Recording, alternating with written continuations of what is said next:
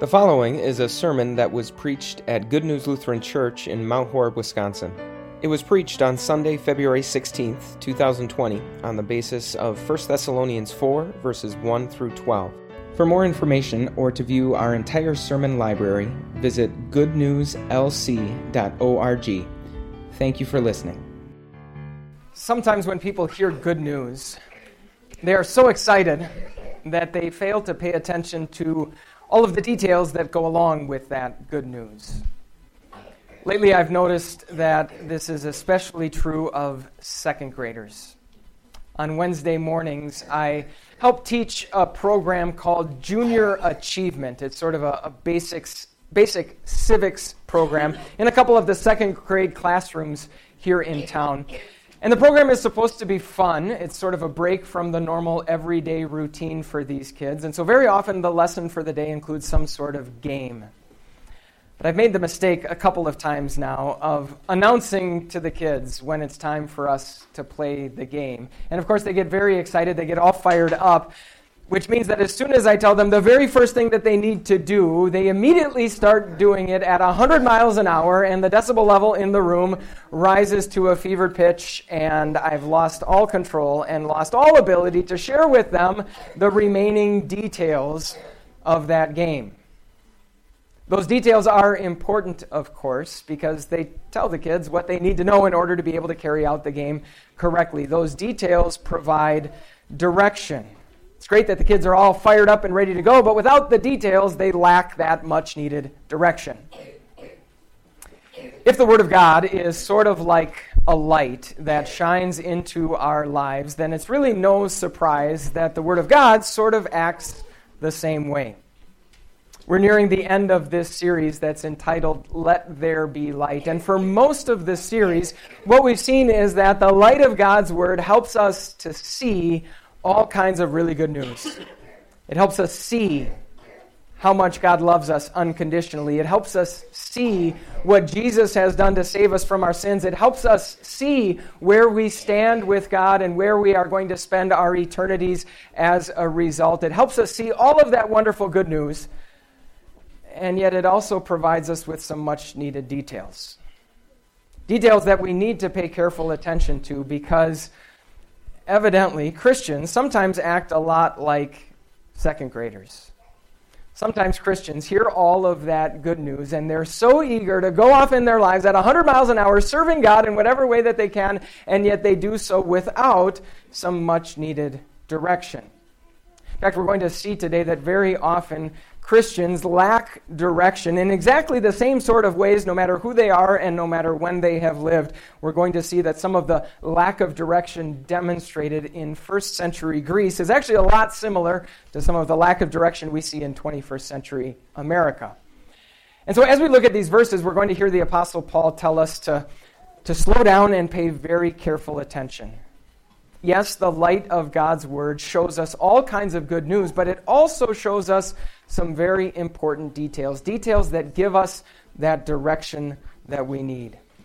Out of all the ways that we might try and serve God in our lives, out of all the ways that we might come up with on our own for doing the things that please Him, the Word of God helps us see what really does please Him, what truly is important to Him. As we look at these verses from Paul's first letter to the Thessalonians, his message and his encouragement to us will be this that when you look at Jesus, you see what matters to God.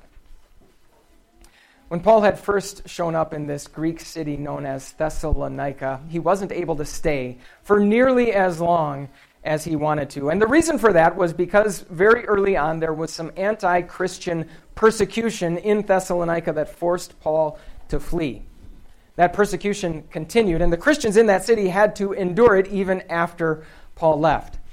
And so it's not a surprise that there was one specific aspect of the good news of Jesus Christ that these Thessalonians really grabbed onto and really became focused on, and it was the good news that Jesus was coming back.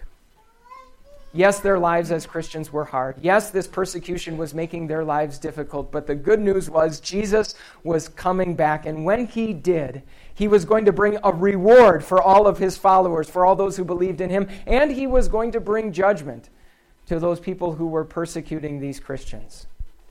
These Christians in Thessalonica grabbed onto and became focused on that aspect of the good news to such a degree that it caused them to lose sight of some of the details. It caused them to not have a very clear answer to a very important question. Yes, Jesus is coming back, but what should we be up to in the meantime? Evidently, some of the Christians in Thessalonica thought to themselves, well, as long as we're just sitting around waiting, we might as well try and enjoy life as much as we possibly can. In fact, they looked at the city around them and the society around them, and they saw that everyone else seemed to be having a whole lot of fun, especially as they acted out on their physical desires in all kinds of different forms of sexual immorality. Evidently, some of the people in Thessalonica thought, well, if everyone else is doing that, if that's bringing them enjoyment, why don't we do that as well? After all, when Jesus comes back, he's going to take us out of this world. So maybe the things that we do in this world during our lives, maybe they just don't matter a whole lot. As I mentioned, that's an idea that wasn't just present in first century Greece, it's also very prevalent in 21st century America. It is very common to be told that you have every right to be able to act out on your desires. In fact, the common belief today, and the thing that we're often told, is that our desires are not just things that we have, our desires are really what define who we are. In fact, specifically, those physical, sexual desires that we have for other people, really more than anything else, define who we are. Our bodies, on the other hand, sure, they're nice, they're important, but, but they don't really have anything to say about who we are or the types of relationships that we should be in. Really, our bodies just exist to, to help us gratify all the desires that we have. We might picture it this way that if you had the desire to go to Madison today after church, I'm guessing that you would act on that desire. You would bring that desire to fruition by hopping in your car and driving there. The framework that a lot of people are working with today is sort of in line with that picture that the real you is like the driver of that car. The real you is the part of you that tells you what you want and where you want to go. The car, again, it's important. It's useful, but it's not you. It's just the thing that helps you get where you want to go. So the thinking goes. I think you'd agree it, it might be helpful to have a little bit of direction. There's some light that Paul wants to shine on this whole way of thinking, and he does so by saying this It is God's will that you should avoid sexual immorality, that each of you should learn to control your own body in a way that is holy and honorable not in passionate lust like the pagans who do not know God. Anyone who rejects this instruction does not reject a human being, but God, the very God who gives you his Holy Spirit.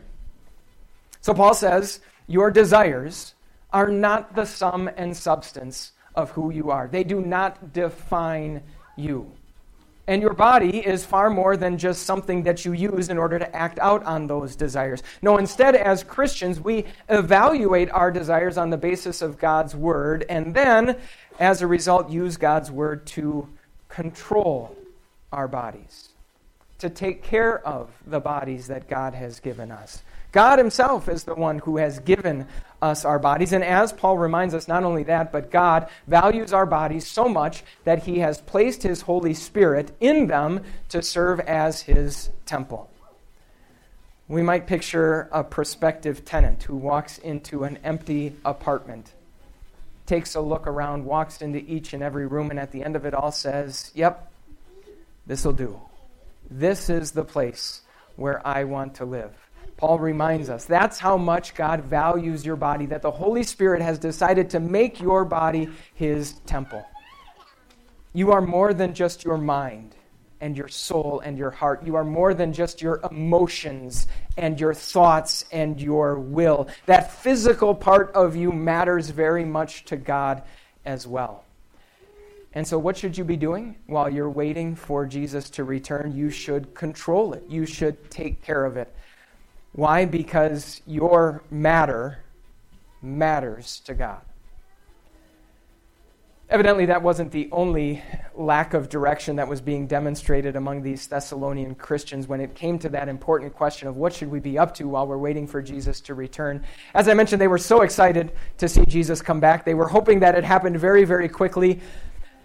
And then they looked at all of the laundry that was starting to pile up in their house.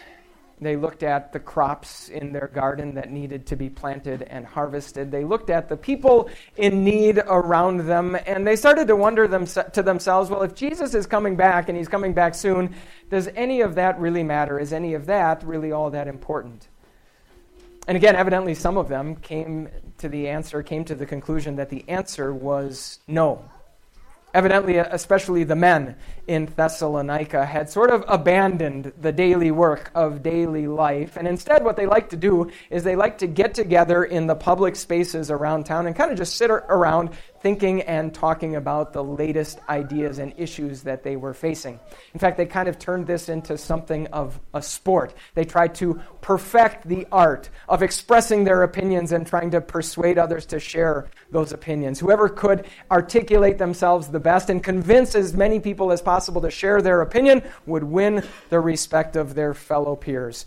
Meanwhile, the real work of real everyday life was either left to somebody else or neglected altogether. Again, that's a, a, mindset and a behavior that didn't just happen in first century Greece, it can very easily happen in 21st century America as well. Many of you are probably aware that last Sunday evening was the annual Oscars awards ceremony. Evidently, about 23.6 million people tuned in last Sunday night to watch the Oscars, which sounds like a lot, but it was actually the lowest number in recorded history, the lowest number they'd ever measured. In fact, you maybe are aware that in recent years, viewership of award shows like the Oscars has just been going down, down, down, down, down. And many people believe it's because more and more those award shows are not about the performers and their performances. Instead, they are more and more about the political opinions and the self righteous scoldings that get shared during people's acceptance speeches. There are a lot of people in America, maybe even a lot of people in this room, who are not big fans of the idea that celebrities would stand up on their platform with their microphone and sort of lecture the rest of the public about how they are to think or how they are to live. And yet, do we often fall victims of the very same trap? That as we think about what God would want us to do, as we think about how we could live our lives in service to Him, that we would maybe have this impression that the way that we can serve our neighbor and the way that we can make the world a better place is that we first of all hold to the right position on a particular issue and then advocate for that position as loudly and as vocally as we can. And I know we don't have a stage at the Oscars, but our smartphones and our laptops and our social media accounts give us all a microphone and a platform of our own. Again, some direction would be very, very beneficial. There's some light that Paul wants to shed on this way of thinking, and he does so by saying this he says, Now about your love for one another, we urge you, brothers and sisters, to make it your ambition to lead a quiet life. You should mind your own business and work with your hands. Far from telling us to step up to the mic and tell everyone else how to think or act, Paul says, Make it your ambition to lead a quiet life. Keep your nose out of business where it doesn't belong. And as you think about what other people around you might need, don't think about a bunch of nameless, faceless people and the hypothetical ways in which you might improve their lives. Look at the real, live people in real life right around you and ask yourself what you might do to help them in need. Look at your family, look at your neighbors, look at your coworkers, and use whatever resources God has given you to help them and to improve their lives. Work with your hands to do so, Paul says. Recently, I came across a quotation from Martin Luther that is very much in the spirit, I think, of what Paul is saying here. Luther said this. He was talking to working people, and he said, Just look at your tools, your needle or thimble, your beer barrel, your goods, your scales or yardstick or measure. They are all crying out to you, Friend, use me in your dealings with your neighbor. We might update it a little bit. I think today Luther might say, just look at your dining room table. Look at that refrigerator that is absolutely full of food. It is crying out to you. Use me to invite over a neighbor for dinner. Look at that big, beautiful deck that is sitting attached to your house. It is crying out to you, use me to invite your coworkers over for happy hour on a Friday afternoon. Once it warms up, of course. Look at that supercomputer that you hold in the palm of your hand or that fits neatly inside of your pocket. It is crying out to you, use me, not just to take an endless string of selfies and not just to post tirades on social media. Use me to call up someone who you know is feeling lonely. Or better yet, use the navigation system and that car that you drive to drive over to someone's house who is feeling lonely. All of these are wonderful ways in which we have opportunity to serve our neighbor. What should we be up to as we are waiting for Jesus to return? God never tells us to make the whole wide world a better place for a bunch of nameless and faceless people who are somewhere out there. He tells us to look at the real people in the real life that is right in front of us and use our hands to do whatever they need to serve them. Why? Because not only does your matter matter to God, but your neighbor's matter also matters to God. The light of God's word not only shows us all kinds of good news, it also shows us all of those wonderful details. It shows us the path that we can walk to truly please God and do the things that are important to Him. And those details that Paul provides in these verses are not somehow different or disconnected from that good news. In fact, it's interesting how many times Paul says in these verses, I, have already told you this. You guys should know this already. Really, the good news of Jesus and the details that go along with it go hand in hand. In fact, if you need proof that matter matters to God, Look no further than Jesus. When God looked out at a world that was hopelessly lost in sin and loved it enough to save it, how did he do that? Did he shout down directions?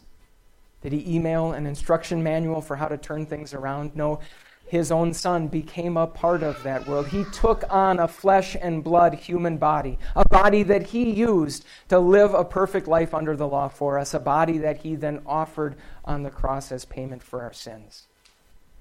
When it came time for God to demonstrate that Jesus' work as our Savior was finished and complete and enough, how did he do that? Did he step up to the mic and stand on a stage and just announce it to the whole world? No, he demonstrated it with a resurrection a real body, really dead, really back to life again. When Jesus comes back, when God brings all of human history to an end, when he brings our eternal reward with us and brings judgment on all of his enemies, the very thing that these Thessalonians were so excited about. How is God going to do that? He's going to send Jesus. Body and soul together, Jesus, who is going to bring us, body and soul together, us, to the eternal perfect paradise that he has prepared. The good news of Jesus and the details about how to serve him go hand in hand. If you need proof that matter matters to God, look no further than Jesus. And keep that in mind as you are eager to live your life in service to God, as you eagerly seek an answer to that question what should I be up to while I'm waiting for Jesus to return? There's a story that's often told about how Martin Luther was one time asked that question or a question like it. If you knew Jesus was coming back tomorrow, what would you be up to today? And Luther reportedly gave something of a surprising answer. He said, I would go out to my garden and I would plant a tree. Luther's point was that if he knew Jesus was coming back, rather than climbing up on the roof of his house and just standing there staring up into the sky, he would want that when Jesus came back, he would be doing the things that he knew mattered to God. And Luther knew that matter mattered to God. Your matter matters to God. Your neighbor's matter matters to God. This good creation that God made, that God redeemed that God will one day restore. It all matters to God. That's what the light enables you to see. Not just the good news, but those important details as well. It lights up this beautiful, wonderful path that God wants you to walk. And so as you head out that door today, go ahead and head down that path as fast as you possibly can. Amen.